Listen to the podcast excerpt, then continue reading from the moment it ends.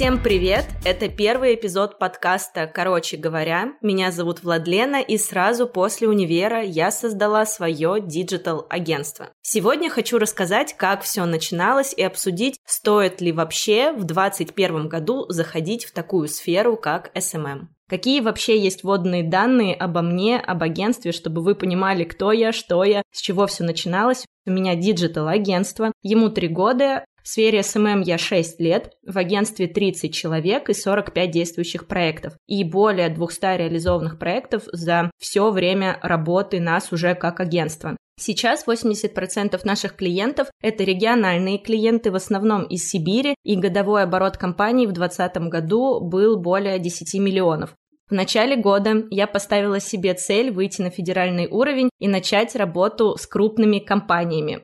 Ну и, конечно, благодаря этому увеличить оборот компании в два раза. Для этого я собрала вещи и, как в лучшем сериале про амбициозную девчонку, полетела в Москву, чтобы развивать агентство здесь. Прежде чем мы перейдем к истории возникновения агентства, я расскажу про свои попытки заполучить крупные федеральные компании, которых на самом деле было уже немерено, и прежде чем я полетела в Москву, прям села и разработала стратегию по поиску заказчиков. Первая гипотеза – найти компанию на ХХРУ, которым нужен SMM-специалист. Особенность этой гипотезы в том, что вроде бы это клиенты горячие, они в поисках SMM-специалиста, у них есть необходимость в этой услуге, но они совершенно не хотят работать с агентствами, и в основном они ищут либо сотрудника удаленно, либо сотрудника к себе в штат. И вроде бы я им в этот момент нужна, ну, моя услуга, которую я предоставляю, но агентство мое вообще нет. И сейчас я буду звонить работодателям из разных компаний и предлагать свои услуги как агентство. Один раз у меня уже был такой опыт, и меня с самого начала начали посылать, поэтому сейчас я включу диктофон, и вы послушаете мой разговор.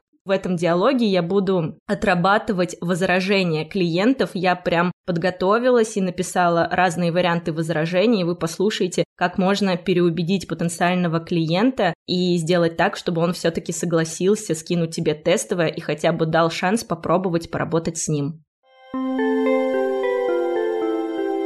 Блин, если честно, я немного волнуюсь звонить, потому что у меня уже был опыт холодных продаж, буквально там три месяца назад. Я помню, как меня послали просто сразу же практически. И я такая, черт, у меня агентство, я собственник агентства. Еще и я звоню, я не продажник. Мы эксперты, не какие-то ребята с улицы. Просто я звоню и получаю отказ. Поэтому так, Влада, соберись. Все будет окей. Ну, пошлет и пошлет. Он не запомнит, кто я, что я и что за агентство. Здравствуйте, Александр. Это Владлена. Я откликнулась на вашу вакансию SMM-менеджера. Да, вижу ваше резюме. Вот, Лена, я могу вам перезвонить буквально минут через 10-15? Да, Не хорошо.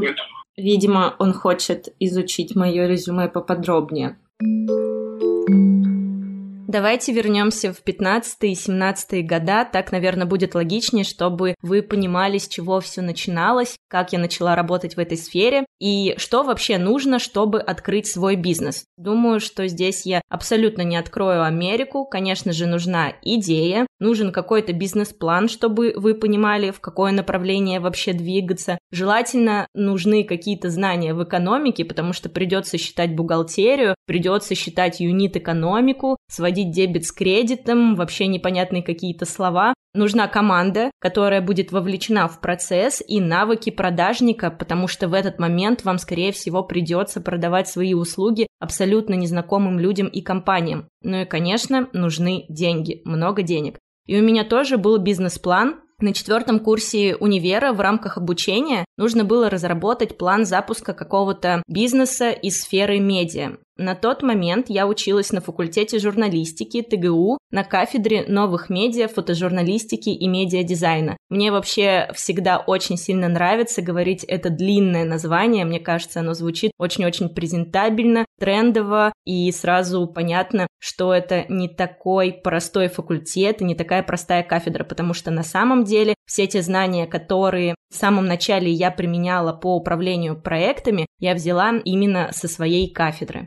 Так вот, в этом плане были подсчитаны расходы. Офис, фотостудия, Mac обязательно, рабочий большой красивый Mac, рабочий фотоаппарат и iPhone, чтобы делать фотографии на телефон. Короче, расходов на тот момент было ну где-то на 1500, и это без учета зарплатного фонда и маркетинга. Я вообще, в принципе, конечно же, эти пункты туда не внесла, потому что понятия не имела, что это все тоже необходимо учитывать. Все это нужно было, но всего этого у меня по итогу не было. Вообще. Мы открылись абсолютно с нулевым бюджетом, без каких-либо денег, просто с нулем и только с какими-то примерными знаниями из сферы. Работать в сфере SMM я начала еще на третьем курсе университета, то есть в сфере, как я уже сказала, достаточно давно, где-то лет шесть. Училась на ФЖ и параллельно на тот момент фотографировала. Это прям была моя профессия, не хобби, а прям профессия, потому что все свое свободное время я посвящала именно фотографированию проводила частные фотосессии, снимала для компаний и параллельно пыталась развивать свой профиль в Инстаграме, пыталась делать красивые фотографии на телефон, Помню, что на тот момент не было такого понятия, как мобильная фотосъемка, и мне казалось, что я придумала что-то супер новое, делать такие же красивые фотографии, как на фотоаппарат, но при этом все то же самое, но на телефон. Я снимала флетлей с одеждой, то есть раскладки с одеждой, красиво фотографировала еду, и все это на тот момент, конечно, было супер модно, а фотографии разлетались, благодаря им подписывалось очень много людей, стоило просто поставить хэштеги, сразу прилетало большое количество новой аудитории. Сейчас съемки на телефон и красивые соцсети, мне кажется, это такие обычные вещи. Мы каждый день делаем десятки, кто-то сотни фотографий, и это нормально. И профессия SMM-специалист — это нормально. Все уже привыкли к ней, SMM-специалист, SMM-менеджер, SMM-щик, хотя я не особо люблю слово SMM-щик, мне кажется, что оно не показывает экспертность специалиста. Вот SMM-специалист звучит презентабельно, SMM-щик, ну, не особо. На сегодняшний день SMM-специалист, SMM-менеджер – это обычная профессия, а на тот момент такого вообще не было, и слова SMM даже не существовало. Чтобы вы понимали, на тот момент функционал Инстаграма ограничивался, ну, во-первых, постами, тогда даже не было сторис. Масфоловинг тоже на тот момент был, был масс-лайкинг, тогда не было таргета, и только зарождались блогеры. И еще, насколько я помню, на тот момент все промышляли накруткой, ставили большое количество хэштегов, ну просто сотни. Сейчас, конечно, все механизмы усложнились, но тогда не было ничего. И в этом ничего мы пытались создать хоть что-то, выработать какую-то стратегию, концепцию, систему и пытаться продавать товары, продавать услуги в соцсетях, еще и в регионе, куда, в принципе, все доходит гораздо-гораздо медленнее. Итак, 2015 год. У меня на тот момент 2000 подписчиков в профиле, что для того времени, да и в принципе для регионального города, было, ну, ничего так. Мне написал какой-то шоурум, и предложил прорекламировать их у себя в профиле. Я, конечно, была супер рада, потому что думаю, ничего себе, я, наверное, звезда, я блогер. Прихожу на встречу, у меня была встреча с владелицей этого шоурума, и она мне, соответственно, предложила прорекламировать на условиях бартера их шоурум. Я, конечно же, согласилась. Спрашиваю, как мне вас отметить в соцсетях? Как называется ваш э, профиль в Инстаграме? На что она мне говорит, а просто напиши в тексте. Нужно подойти в торговый центр Smile City на второй этаж, бутик такой-то. Я абсолютно не понимаю, откуда на тот момент у меня были знания в этой сфере, но я сразу поняла, что таким образом наша интеграция, такого, конечно, слова тогда не было, но назовем это так, она абсолютно не сработает. Трафик от меня к ним в магазин не перейдет, потому что это слишком сложно.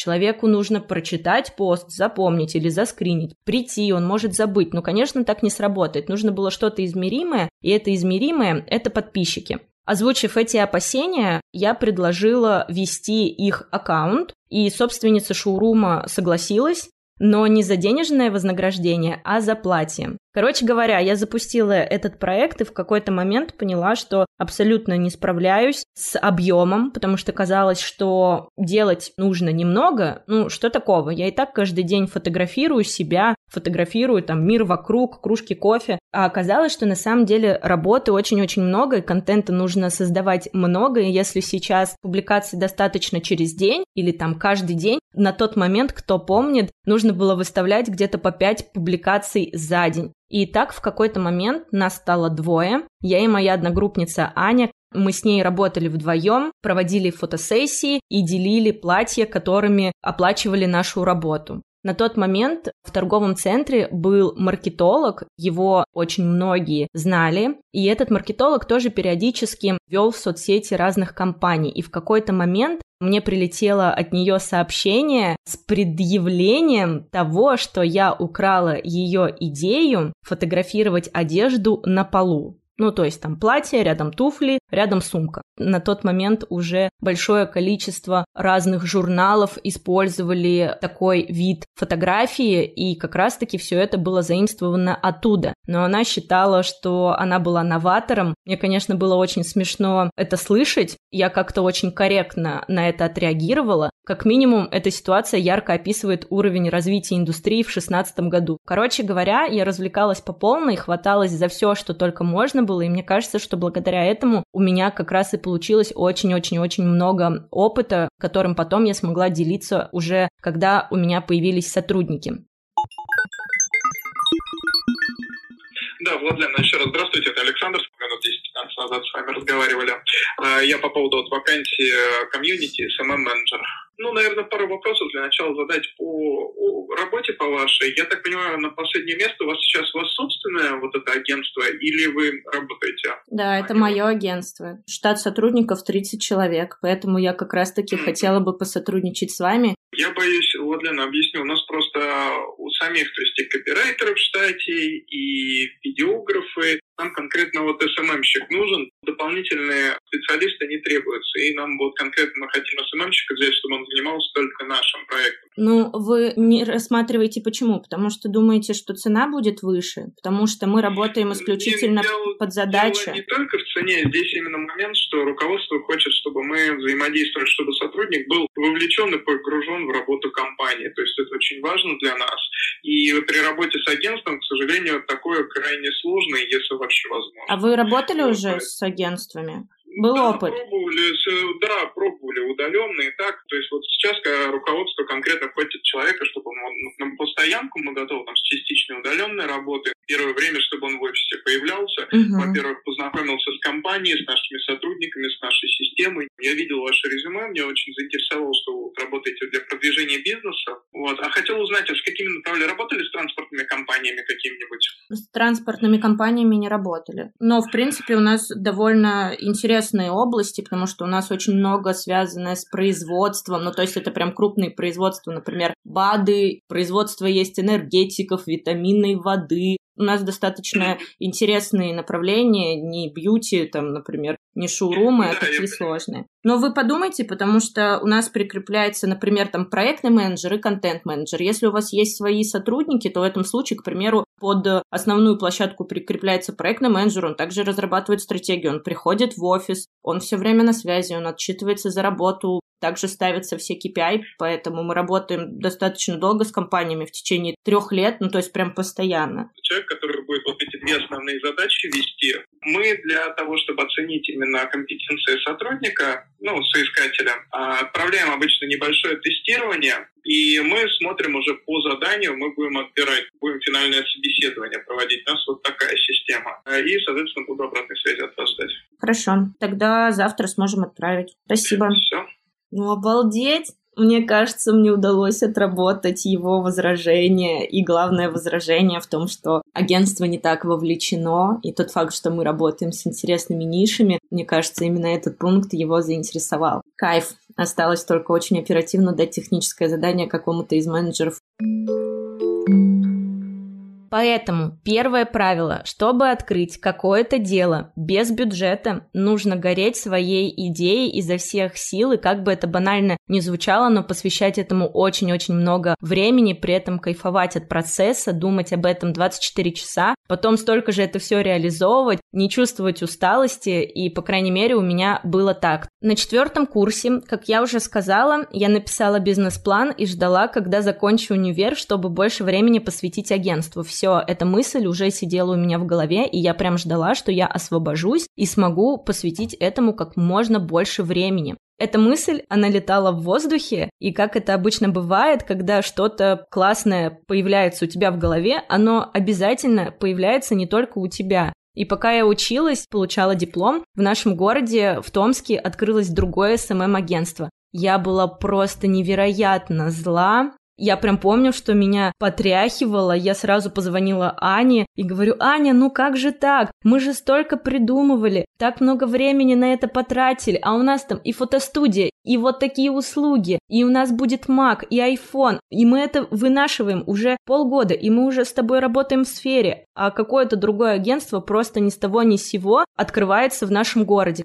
Помню, что я в этот момент начала звонить всем коллегам, которых на самом деле на тот момент расценивала как конкурентов, но я им звонила и предлагала сделать коллаборацию и открыться, потому что я тогда подумала, что именно в коллаборации будет сила. Если несколько классных экспертов совместят все свои навыки, вот тогда мы сможем переплюнуть вот это агентство, которое появилось в городе. Но никто вообще не поддержал идею, хотя каждая из них сейчас открыла свое агентство. Но тогда все отказали. В итоге я доучилась и нашла тех, кто разделит мой план по захвату города. На тот момент мы начали общаться с девчонками, которые, как и я, любили фотографировать для соцсетей. Я подумала, что вообще важно для Инстаграма. Конечно, в Инстаграме важна картинка в первую очередь. Значит, нужны люди, которые умеют это делать, но фотографы на эти должности не подходят, потому что у фотографов совсем другое видение, у них другой формат. Так вот, мне нужны были девочки, которые красиво снимают именно на телефон.